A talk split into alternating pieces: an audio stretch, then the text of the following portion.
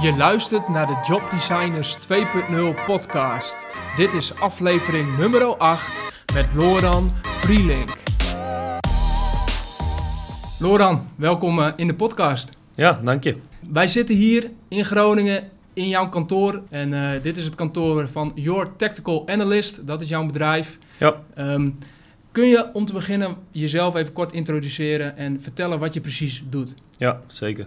Ik ben Loran, ehm, oorspronkelijk uit Pijzen kom ik vandaan. Eh, ik heb de ALO in Groningen gedaan. En daarna heb ik eigenlijk de keuze gemaakt om me meer te spitsen op, het, eh, op voetbal. Ehm, ik heb 2,5 jaar geleden het bedrijf opgezet, Your Tactical Analyst. Omdat ik een gat zag in, eh, in de voetballerij waar ja, clubs nog weinig mee deden, videoanalyse. Wel allemaal team-based, maar niet individueel. En daar heb ik eigenlijk op, op ingespeeld. En hoe ziet dat er precies uit? Als jij zegt erop inspelen, wat moet ik me daarbij voorstellen? Ik heb eerst onderzocht van ja, wat doen clubs precies? Wat doen ze in videoanalyse? Um, is het individueel, is het team? En wat doen ze dan individueel, wat doen ze team? Nou, daar kwam ik achter dat alles teamgericht was. En als we het hebben over het individu, wat is dan de impact van het individu? Ja, daar hadden ze eigenlijk geen antwoorden op. En uh, ja, dan zeiden ze, daar moet een hoofdtrainer mee bezig zijn. Assistenttrainers, die moeten het individu beter maken in het team. Alleen ik zag dat daar te weinig tijd, te weinig mogelijkheden zijn binnen, binnen proforganisaties. Dus uh, heb ik dat individueel basis uh, aangeboden aan profvoetballers. Dus dat betekent, jij helpt voetballers om beter te worden, want je ziet dat clubs het daar wat op laten liggen, of dat daar in ieder geval winst valt te behalen. Ja, winst zeker. Uh, is dat nou dat zij niet de kennis hebben? Mogelijk wel, alleen met name de tijd. Wij zijn toch behoorlijk veel tijd kwijt om een individuele speler te analyseren op wedstrijdbeelden.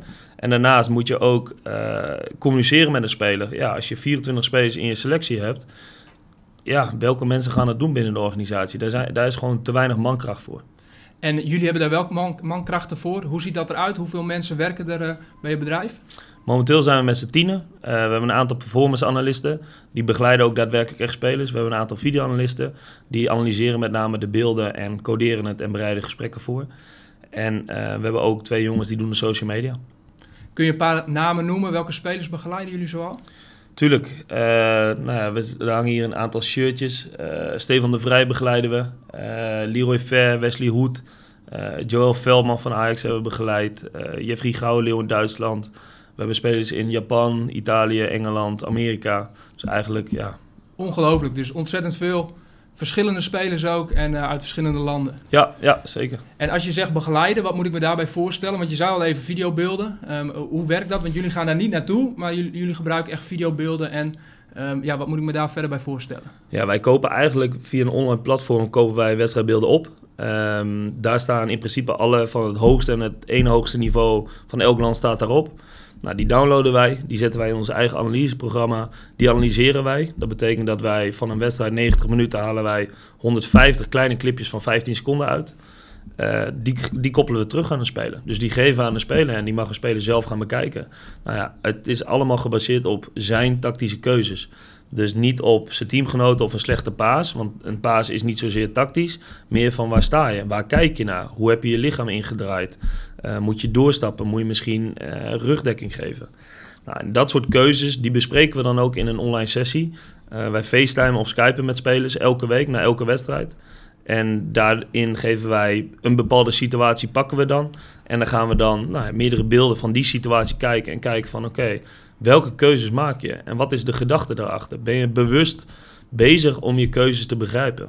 Nou, daar zijn we achter gekomen dat heel veel spelers heel veel dingen op intuïtie doen. Onbewust onbekwaam misschien wel, of onbewust bekwaam. En wij willen juist spelers bewust bekwaam maken van de keuze die ze maken. Door het gebruik van die beelden dat te laten zien en zich, naar zichzelf eigenlijk te laten kijken. Continu dezelfde situaties terug te halen. Ja, precies dat. Ja. En hoe vaak heb je dan een contactmoment met zo'n speler? Verschilt per speler. Elke speler is uniek. Elke speler is anders. De een heeft een familie, de ander die is vrijgezel. Um, ja, sommige spelers hebben wij echt dagelijks contact mee. Dat is die vrijgezelle speler, denk ik. Dat, is, dat verschilt inderdaad. De vrijgezellen die hebben over het algemeen wat meer tijd voor je. Um, maar je merkt dat elke speler uh, moet je aanvoelen van Wat vindt hij prettig? Vindt hij het prettig om elke dag of na de wedstrijd al te whatsappen? En er te over hebben van, hey, hoe ging het nou? Hoe, hoe bewust was je bezig? Heb je dingen herkend? En sommige spelers, die spreken we één keer per week. En dat is dan ook goed. Die doen, ja, iedereen doet het op zijn eigen manier. En, en hoe ziet dat er dan zakelijk uit? Want heb je dan een contract wat je met elkaar afspreekt over die contactmomenten? Um, welke zakelijke afspraken maak je daar dan in? Wij maken uh, in principe alleen uh, contracten of overeenkomsten eigenlijk per maand. Dus voor ons is het, je wordt of fulltime begeleid of halftime. Halftime betekent dat je twee wedstrijden per maand uh, begeleiding krijgt van ons. En die andere betekent elke week of elke wedstrijd eigenlijk. Want zoals een Stefan die speelt ja, standaard twee wedstrijden per week eigenlijk. Door alle internationale competities. Um, dus we hebben gewoon, ze betalen een bedrag per maand. En ze betalen, dat betekent de spelers betalen het ook uit eigen zak. Dit is een eigen investering. Klopt helemaal. Clubs hebben hier in principe niks mee te maken. Het is echt eigen uh, investering van een speler, omdat die beter wil worden. Hoe ziet een werkweek voor jou eruit? Kun je me daar eens in meenemen? Wat, is, is daar, zit daar regelmaat in of is het elke week anders? Wat moet ik me daarbij voorstellen? Um, er zit toch wel een bepaalde regelmaat in. Mijn, mijn week begint eigenlijk zaterdag of misschien vrijdagavond al wel. Dan zijn de eerste nou, Jupiler League uh, spelers hebben we ook. Uh, spelen wedstrijden. Ik kijk niet elke wedstrijd van al mijn spelers.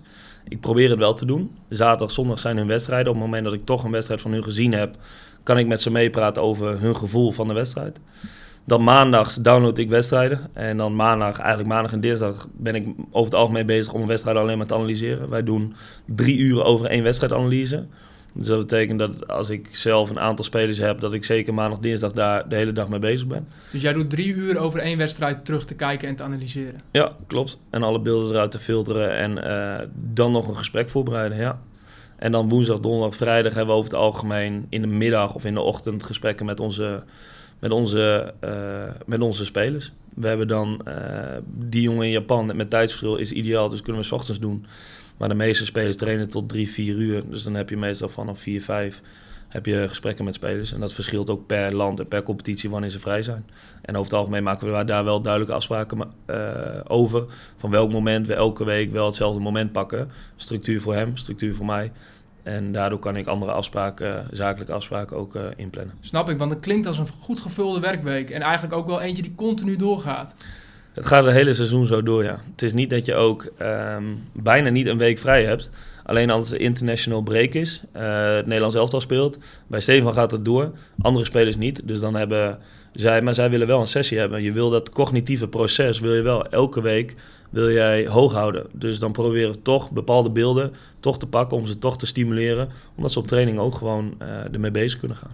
Betekent dat wel dat het deze periode een rustigere periode voor jou wordt, deze zomerperiode?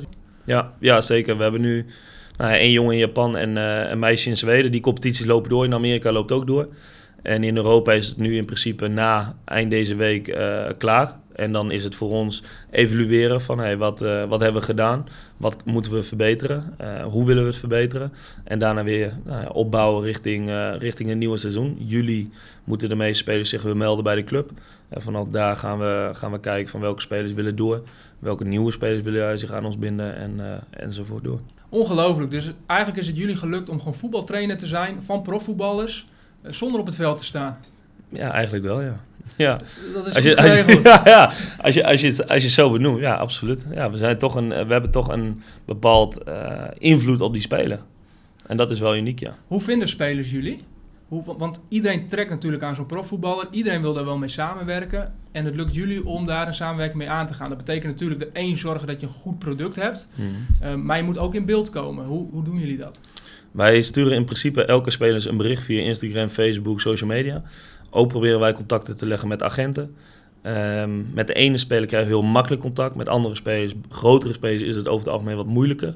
En dan, wij bieden elke speler een gratis analyse aan. Dat doen we omdat wij willen dat een speler inzicht krijgt in hoe wij hun beter kunnen maken. De meeste spelers, als ik alleen zeg van ja, wij doen dit of dat, dan zegt een speler, ja, videoanalyse, dat doen we op de club al. Dus ja, daarmee kunnen wij nooit laten zien wat wij anders doen. Dus elke speler bieden wij een gratis analyse. Dat is heel erg werkintensief.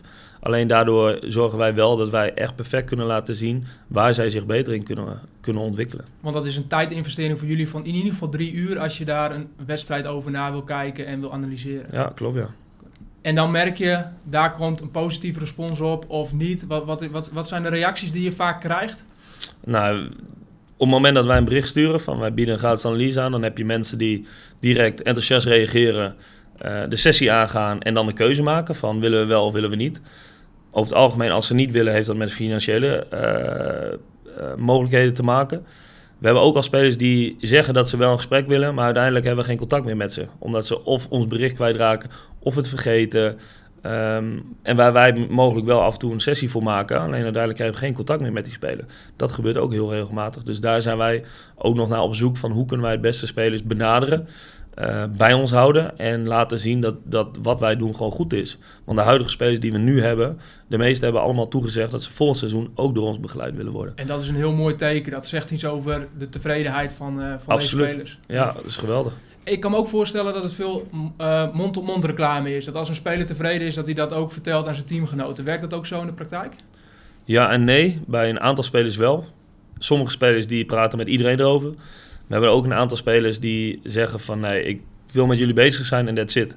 En ja, we hebben een speler gehad die op een positie stond, die zei letterlijk van ja, maar ik wil niet dat jij andere, andere spelers op mijn positie ook beter gaan maken. Want dan kan mijn, mijn positie ook, ook kosten. Daar merk je de concurrentiestrijd, hoe, hoe hoog dat is. Ja, absoluut. De concurrentiestrijd is enorm. En, en ze willen gewoon jou een eigen plekje houden. Want ja, zij willen ook weer door naar een nieuwe club of een mooiere club of een betere contract krijgen. Wat is een hoogtepunt tot nu toe? Het begeleiden van international.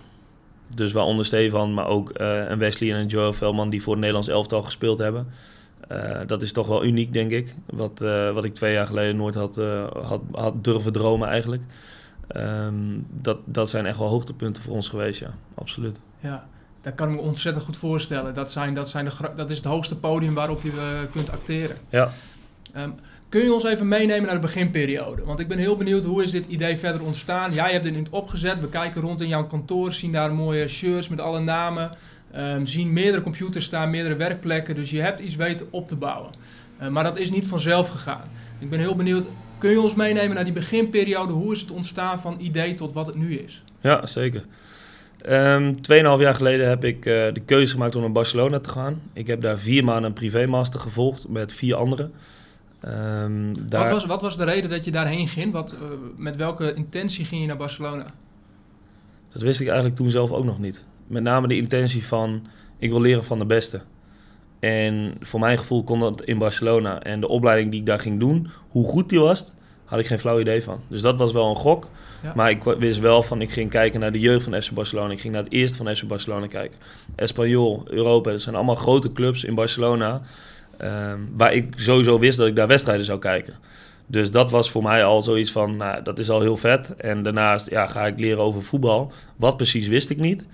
Dat was ook echt, echt wel een gok. Uh, ik betaalde er veel geld voor. Maar ik dacht wel dat dat mijn kansen in de profvoetbalwereld kon vergroten. En, en meer om coach te worden dan dit bedrijf op te zetten. Oké, dus de intentie was nog niet dit bedrijf. Dit is uiteindelijk daar ontstaan, daar, daar vertel je straks ook meer over. Maar je intentie was in ieder geval van, oké, ik wil meer over voetbal weten. En, en daar, uh, ik wil naar het mekka van waar nu, nou ja, het beste voetbal wordt gespeeld. Barcelona. Ja. Um, en toen dacht je, daar moet ik naartoe. De, die opleiding moet ik volgen. Ja, zeker. Dat is echt de overweging geweest. En dat is een financiële investering geweest, maar ook qua tijd en ook qua verhuizen. Je bent daar gaan wonen een tijd. Ja. Hoe lang was de opleiding? Vier maanden. Vier maanden. Ja, en voor die tijd ben ik eerder naar Spanje gegaan om... De opleiding was in het Engels, maar ik wilde al wel Spa wat, wat Spaans leren, omdat ik denk van... Ja, je gaat toch naar training of naar wedstrijd kijken en daar praten ze Spaans. Dus ik wilde toch voor die tijd weten hoe, hoe ze dat doen, wat ze zeiden tegen hun spelers. Ja, dat, dat maakt wel dat je, dat je begrijpt wat, wat zo'n trainer, coach of, of mensen daar tegen elkaar zeggen. Hoe zij voetbal beleven. Dat wilde ik ook beleven. Dus je komt eraan, eerste dag, je begint die opleiding en je bent gelijk al onder de indruk van oké, okay, dit is wel hoog niveau. En toen, toen ben je vier maanden daarmee aan de bak gegaan. En wat ontdekte je in die vier maanden? In die vier maanden kwam ik erachter, of eigenlijk na die vier maanden uh, kwam ik er pas achter. Toen ben ik naar Leicester, Leicester City geweest in Engeland. Uh, is dat jaar uh, Premier League geworden, of kampioen van de Premier League. Daar heb ik pas, toen ervaar ik pas van de kennis die ik in Barcelona op heb gedaan, is echt goed ik ben naar een wedstrijd geweest samen met de videoanalist van Leicester City. En hij zei tegen mij, ga deze wedstrijd eens analyseren. Dat heb ik destijds gedaan. En in de rust zei hij, wat heb je? Toen heb ik verteld wat ik had. En hij zegt, ik heb precies hetzelfde op teamniveau. Maar op individueel niveau ben je veel verder. Dus hij begreep dat eigenlijk niet. En hij was toen al eigenlijk wel van onder de indruk van nou, zo'n jongen die eigenlijk uit Nederland komt, die in Barcelona heeft gezeten, eigenlijk wist. Praten over tijd en ruimte in plaats van praten over goals en kansen. En hij zei van ja, dat, dat was voor mij het moment dat ik dacht van ja, ik ben toch op een hele andere manier naar het spelletje gaan, gaan kijken. En ja, op een manier wat ik in Nederland tot dusver nog niet uh, ervaren heb. Hoe kwam je daarbij terecht bij Leicester? Die man, de assistenttrainer, nu de assistenttrainer was destijds videoanalist. Hij heeft mij een uh, bericht gestuurd uh, via LinkedIn. En uh, hij heeft mij daar een bericht gestuurd van... Hey, ik weet dat je in Barcelona zit. Ik heb contact met iemand gehad. Kan je me vertellen wat dat is? Toen hebben we gefacetimed. En we hebben eigenlijk 2,5 uur over voetbal geluld. En hij zei aan het eind van... ik zou je graag willen uitnodigen om hier te komen. Dus daar ben ik na de opleiding ben ik direct daarheen gevlogen. En heb ik uh, volgens mij een dikke week gezeten. Een aantal wedstrijden met hem bekeken. Op de club bij Leicester geweest. Om gewoon te ervaren wat ze daar doen. En dat was voor mij een fantastische ervaring. Uh, naar aanleiding van de opleiding in Barcelona. Ongelooflijk. Over de kracht van netwerken gesproken. En contacten opdoen. Persoonlijke contacten opdoen. Mooi. En toen zag je dat en dacht je van oké, ja, ik ben dus ver. Dus ik heb iets waar ik, uh, waar ik kwaliteit mee kan leveren of waar ik me mee kan onderscheiden. Um, hoe ging het toen verder? Toen kwam ik weer terug in Nederland. Toen was eigenlijk de vraag, wat, wat, wat ga je doen? In de tijd in Barcelona heb ik een jeugdspeler van uh, FC Groningen begeleid. Als, als, uh, als pilot eigenlijk. Uh, daarin kwam ik erachter dat ik hem kon beïnvloeden. Bewust kon maken van keuzes die hij maakte in het veld. Vanuit daar heb ik gezegd, ik, ik begin mijn bedrijf. En ik ben eigenlijk uit het niets begonnen met me inschrijven bij KVK. En uh, vanuit, uh, vanuit bij mijn ouders begonnen eigenlijk, omdat ik geen huis hier in Groningen had. En gewoon bij een tafeltje begonnen en gedacht van ja, hoe wil ik het doen? Wat ga ik doen? Um, omdat ik er toch wel achter kwam dat FC Groningen, uh, maar ook een AZ, een Leicester City, Espanyol niet deden wat ik deed. Of wat ik zou willen doen eigenlijk. Oftewel, ik dacht dat het iets unieks was. En nou ja, ik kan nu toch wel zeggen dat dat waar is geweest destijds. Uh, maar dat was toen echt een enorme gok, omdat ik nul ervaring had met ondernemen. Ik had nul ervaring met netwerken. Ik had geen flauw idee wat ik, wat ik ging doen. Heb je overwogen om het voor een club te gaan doen? Want ik kan me ook voorstellen, als je die eerste contacten of de eerste uh, pijlen draait bij FC Groningen, dat een logischere vervolgstap is dan dat FC Groningen jou gaat inhuren en je het voor hun gaat doen. Maar jij hebt echt bewust gekozen om het voor jezelf te doen en meerdere spelers daarmee te kunnen begeleiden. Dat komt omdat ik met name de weerstand vanuit clubs voelde dat zij aangaven van we hebben al een videoanalist, dus wat is jouw meerwaarde? Dus de meerwaarde die ik had, die kon ik niet duidelijk maken op dat moment. Ik denk dat ik die nu veel beter duidelijk kan maken. Maar destijds kon ik dat niet. Ik had geen grote namen, ik had een bepaalde methodiek, ik had een gedachte erover.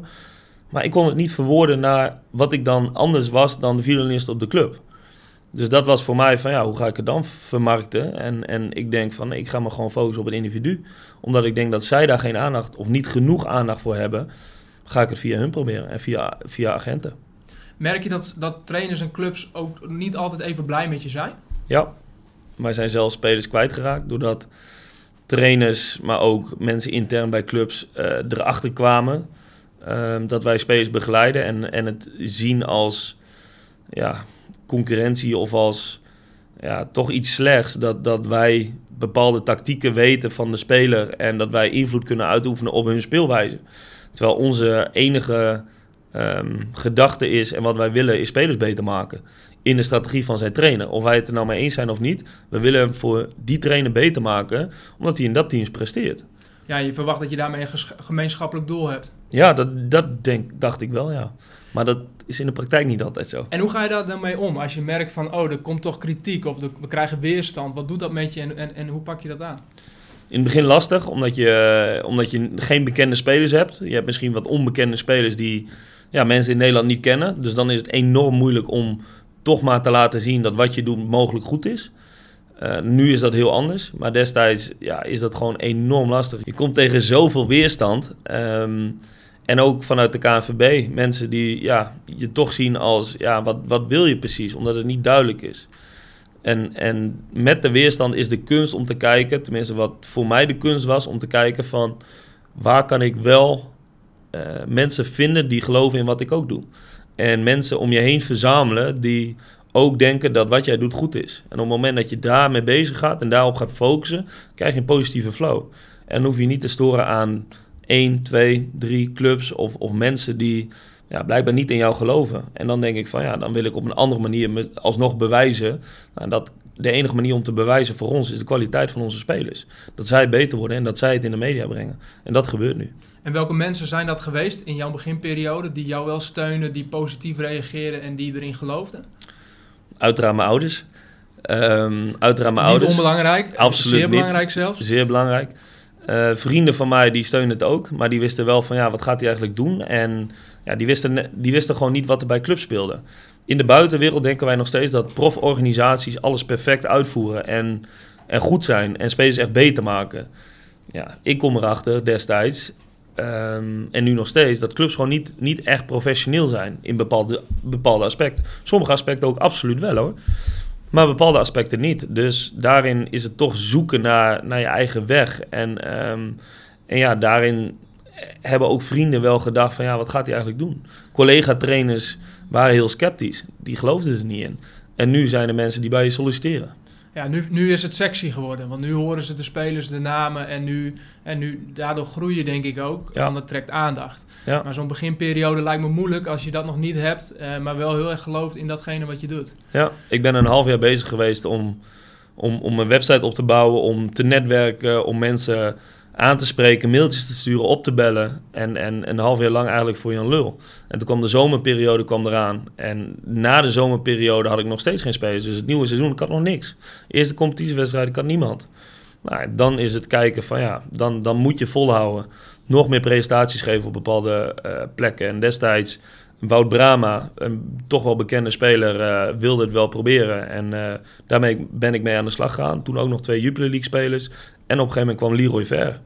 Ja, en dan gaat het bij bepaalde mensen toch wel lopen. En, en gaan ze nadenken van ja, blijkbaar doet hij toch iets goeds. En ook bepaalde spelers, zoals een Leroy, heb ik eerst even off, off the radar gedaan. Omdat ik eerst wilde zorgen dat hij echt geloofde. En echt, ehm, ja, echt geloofde, maar ook echt de kwaliteit zag. En door had dat hij beter wordt. Want als hij niet beter zou worden, ja, dan kan je hem wel naar buiten brengen. Maar dan heb je niet tevreden klant. Nee, dat schets je heel mooi. Dus uiteindelijk heb je echt gezorgd dat het heel langzaam door gegroeid is. En daar heb je geduld voor moeten hebben. En uiteindelijk zijn er mensen geweest die dat inzagen en overtuigd waren van je product. Ja, precies. En zo'n beginperiode, dan geef je aan, dan gaat de kassa nog niet rinkelen. Want dan gaan er, komen er nog geen spelers binnen. Nee.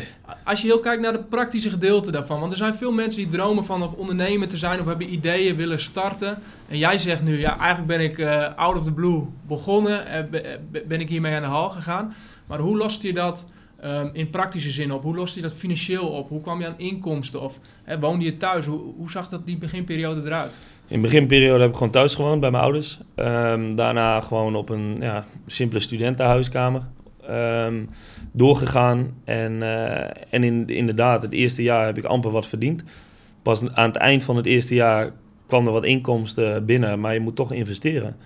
Dus daarin heb ik eigenlijk alles uit eigen zak geïnvesteerd in het bedrijf. Ehm, en dat is enorm moeilijk, want je moet het met, ja, met, met niks doen eigenlijk. En dat, dat maakt het erg lastig dat ik denk van ehm, mensen die willen starten als ondernemer, maar hebben niet altijd door wat de gevaren, ehm, de gevaren ervan zijn van of, of de, de, de, de impact op je leven wat het, wat het is. Het is echt investeren, het is keihard werken, ehm, ja, met weinig loon doen en, en, en doorkrijgen van wat het allemaal is. Ik denk dat mensen dat heel snel onderschatten. Zijn er momenten geweest waarop je getwijfeld hebt om te stoppen? Nee, nooit. Wat maakt, wat maakt dan dat je zo recht door bent en, en, en toch door bent gegaan? Omdat ik geloofde in de dienst die ik had. Ik geloofde in, in dat ik echt space beter kon maken. Daar geloofde ik in. Ja, en dan moet je af en toe een keer een boekje over administratie lezen. Maar dat heb je er wel voor over als, jij, eh, als je echt gelooft en uiteindelijk toch een speler ook tegen jou zegt van... hé, wat jij doet, ja, ik word beter door jou. En dat is toch mooi om te horen dat spelers dus bij bepaalde trainers hebben gezeten, bij bepaalde clubs hebben gezeten. En toch zeggen, ja, ik word beter van jou. Dat is wel echt eh, uniek. En, en, en ja, dat, dat, dat aandeel in dat aspect bij een speler is fantastisch. Die bevestiging, Ja. dat is een goed gevoel. Dat kan me Geweldig. voorstellen. Ja, ja, zeker. Als je nu terugkijkt, zou, zou je dan dingen ook anders aangepakt hebben? Anders gedaan hebben? Goeie vraag. Ehm, ja, uiteraard. Je leert, je, leert gedurende de jaren, je leert gedurende de weken, gedurende de dag. Ehm, het, het netwerk opbouwen. Ik had geen flauw idee wat netwerken was eigenlijk. Ja, met mensen praten, maar dat is toch anders dan netwerken. Ehm, de juiste mensen opzoeken, de juiste mensen om je heen verzamelen. En daarin ga je af en toe moet je het land doorrijden. Of nou ja, door, de voetballers zitten door heel Nederland. Dus ik moest gewoon het land doorrijden. En dan ja, heb je gewoon tien ritjes voor, voor niks gereden. Hoor. En dat kost je geld. En een gesprek die je verkeerd in bent gegaan. Of uh, met de verkeerde in, in, uh, intentie in bent gegaan. Ja, daar leer je enorm veel van. En, en dat neem je nu mee naar je nieuwe gesprekken. Maar dat is een, een, een, ja, een enorm leertraject in de praktijk geweest. En wat bedoel je dan met een verkeerde intentie? Nou, op het moment dat jij denkt dat je naar een agent uh, een gesprek, een presentatie kan geven. En eigenlijk een agent al vanaf minuut één eigenlijk een hele andere intentie heeft. Terwijl jij je dienst wil verkopen en hij denkt van... Oké, maar hij gaat gewoon voor me werken of wat dan ook. Ja, dan, dan loop je langs elkaar in plaats van dat je met elkaar praat en kijkt van hoe kunnen we elkaar beter maken of elkaar helpen. Ja, en dan kijk je terug en dan na het gesprek denk je, nou, dat had, had eigenlijk niet gehoeven, want Precies. we zaten helemaal niet op dezelfde golflengte. Precies, ja. ja. Wat voor een tip heb je voor mensen die zeggen van, ja, weet je, ik, ik snap ook dat netwerken belangrijk is, maar het lukt me niet, ik vind het ontzettend moeilijk. Ga naar bijeenkomsten die, um, of naar bijeenkomsten of zoek mensen op in de omgeving waar je ze nodig bent. Ik ben ook naar, hier in Groningen ook naar bepaalde uh, bijeenkomsten geweest en dan praat ik met ondernemers erover. Alleen, ja, voor mij, ik, ik heb met profvoetballers te maken.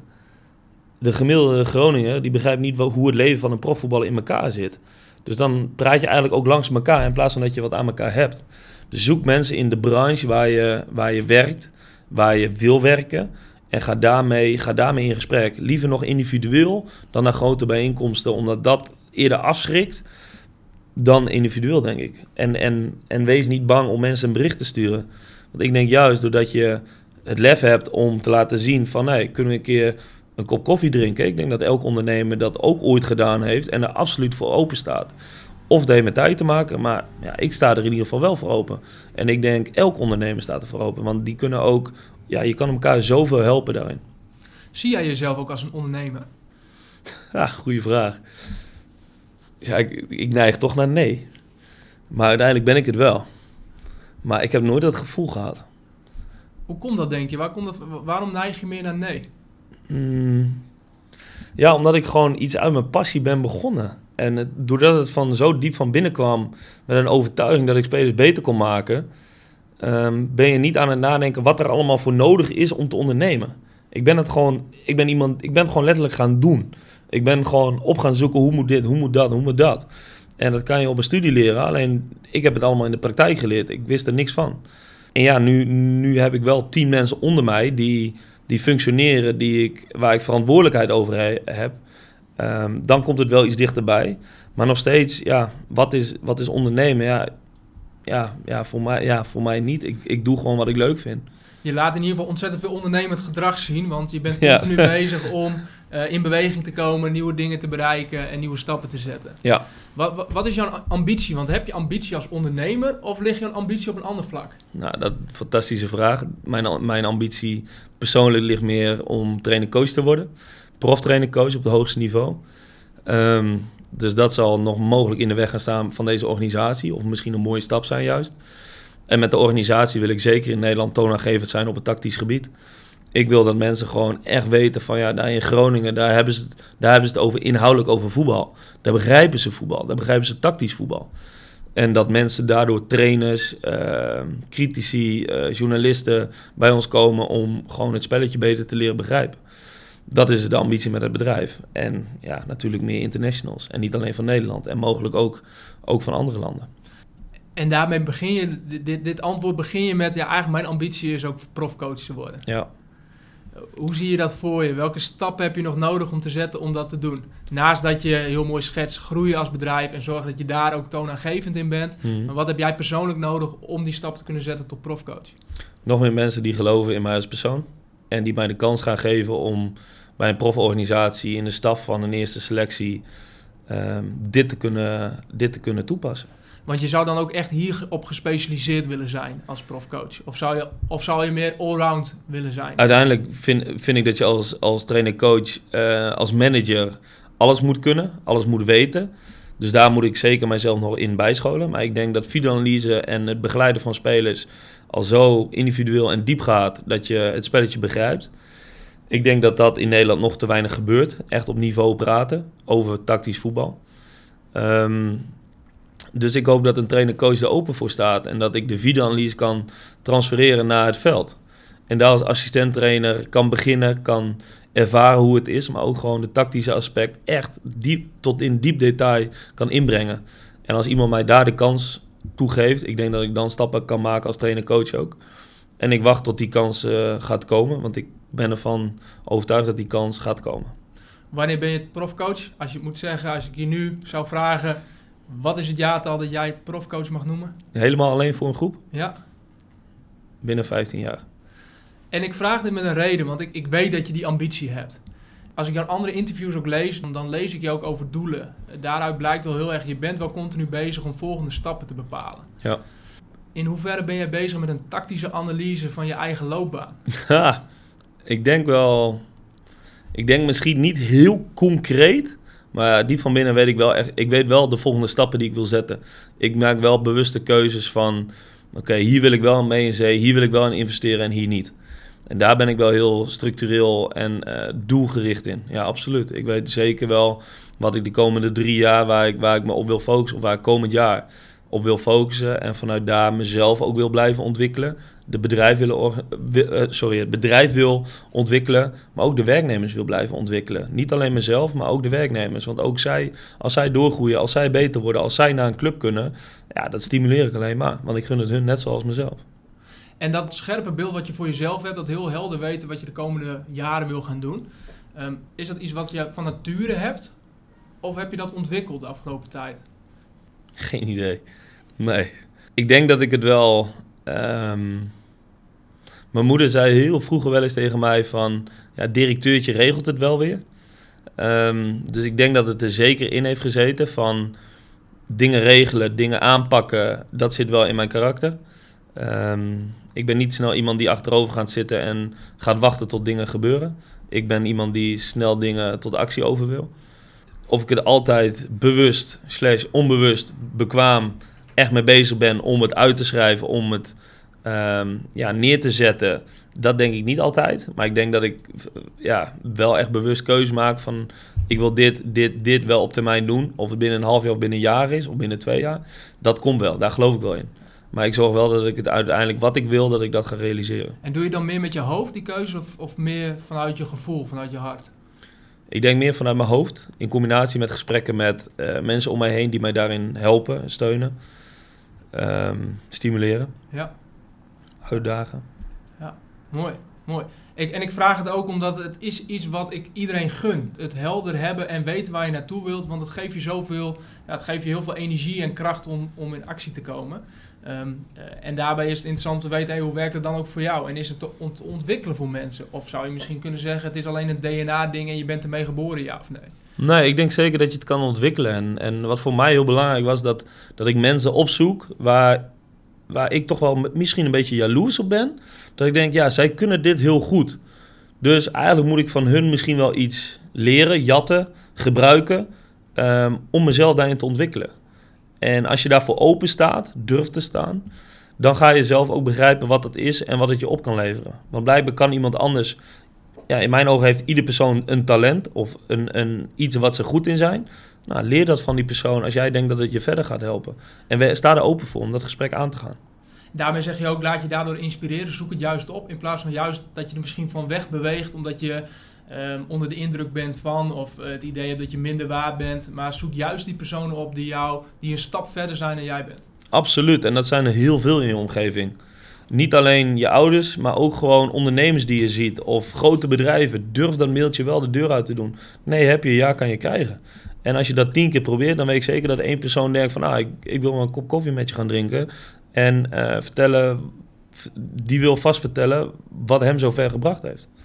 Welke sporter, welke voetballer zou jij heel graag nog willen begeleiden? die vraag die krijg ik vaker. Um, voor mij is het niet zozeer de, het niveau waar een speler op speelt. Voor mij is het meer hoe de persoon zelf in elkaar zit. Op het moment dat een speler er alles voor doet en echt beter wil worden, eh, mij dagelijks terug app van... hey Loran, hoe zit dit in elkaar? Kan ik hiervan leren? Of hoe kan ik dit doen? Ja, daar word ik meer door getriggerd dan spelers op het hoogste niveau. Ja, dus het gaat je meer om de instelling en Ja. de werkhouding van die persoon. Absoluut, absoluut. Dus welke speler dat is? Geen idee. Welke ambities zijn er nog voor jou als je kijkt naar your tactical analyst? Waar droom je van? Weinig. Nee, het- echt de toekomst, daar kijk ik niet heel erg naar. Ik ben met name nu heel gericht op een nieuwe seizoen. Ik wil nog twee nieuwe analisten aannemen. Ehm, dan hebben we een team van 12 man. Daarmee wil ik zeker volgend seizoen, het hele seizoen, gewoon echt, echt iets neer gaan zetten. Nog beter, nog professioneler in de markt zetten. En daarmee wil ik ook een stabiliteit gaan creëren. Doordat je volgend jaar, dat is mijn derde jaar ga ik dan in, of derde seizoen eigenlijk. Daar wil ik stabiliteit creëren om gewoon ehm, ja, bepaalde dingen, blessures van spelers, dat te kunnen opvangen. En te zorgen dat ik iedereen intern zo goed kan begeleiden. Ook hun verder kan ontwikkelen, elkaar verder kan ontwikkelen. En dat we hier met z'n allen een fantastisch bedrijf neerzetten. Want dat doen we met z'n allen. En niet, dat is niet alleen ik. Dat doen we met z'n allen. En ja, als ik dat volgend jaar kan realiseren, dan, dan ben ik daar heel gelukkig in. Want dat is veranderd ook de afgelopen periode voor jou. Eh, van de eigen ondernemer in je eentje naar een team waar je nu mee samenwerkt. Ja. Hoe, hoe heb je die verandering ervaren? In het begin heel makkelijk en toen werd het lastig. In het begin van, nou ja, je wil iemand aannemen. Oké, maar hoe gaat dat met betalen? Hoe gaat dat met verantwoordelijkheid? Eh, in het begin is het allemaal heel mooi. Dan heb je één en daarna heb ik er nog twee en nog eentje aangenomen. Waren we in één keer met z'n vijven. Binnen, binnen vier maanden al. Ehm, ja, dan is het toch even nadenken van, oké, maar wat komt er eigenlijk bij kijken? Ook daar heb ik me ook wel in vergist. Heb ik me ook wel in gekeken. Ehm, ook daarin heb ik ontzettend veel kunnen leren. Ik ben ontzettend dankbaar van mijn collega's dat zij die waardering ook hebben, het geduld hebben, het vertrouwen hebben in elkaar, in mij ook. Ehm, dus dat heeft ja, zeker wel een, een bepaalde tijd gekost. Financieel hebben zij niet de beste banen, kan ik je vertellen. Ook zij moeten investeren, net zoals ik. Alleen zij geloven wel in, eh, in de toekomst van dit bedrijf. En dat wil ik daarom, daarom ook echt met z'n allen doen. En dat we daar met z'n allen in, in geloven. Want ik denk als iedereen erin gelooft, dan kom je veel verder dan eh, als iedereen netjes aan het einde van de maand hun salaris krijgt en lekker naar huis gaat. Nee, ze moeten doen wat ze leuk vinden. Dan zijn ze altijd bereid om er meer voor te doen. En het zijn een stel voetbalgekken bij elkaar, kan ik me zo voorstellen. Ja, absoluut. Wa- Wat wordt de focus voor de komende periode? Waar ga je, want je zei net al, volgend jaar, daar zitten ambities. Eh, wat, wat kunnen we van jullie verwachten de eerstkomende periode? Het is nu zomer, ehm, dus het is nu rust. Vanaf half juli pakken wij het weer op. Half juli, 1 augustus pakken we het op. Dan ga ik eerst, gaan we echt bezig met elkaar nog verder opleiden. Eh, zorgen dat iedereen elke positie kent. De competitie start half augustus. Op dat moment hebben wij sowieso de huidige spelers die we nu hebben. Verwacht ik dat 80% doorgaan. We hebben nu rond de, rond de ro- bijna 20 spelers ge- gedaan afgelopen seizoen. Ik verwacht zeker dat we 10 spelers begin van het seizoen hebben. En ik wil eigenlijk voor 1 oktober, eh 1 november wil ik boven de 30 spelers hebben. En dat kan binnen- en buitenland zijn. Maar dat is onze, onze insteek om zo snel mogelijk boven de 30 spelers te komen. Dus het worden weer veel Instagram berichten sturen deze komende periode. Veel mensen benaderen en hopelijk veel contracten afsluiten. En dat is wel de insteek, ja.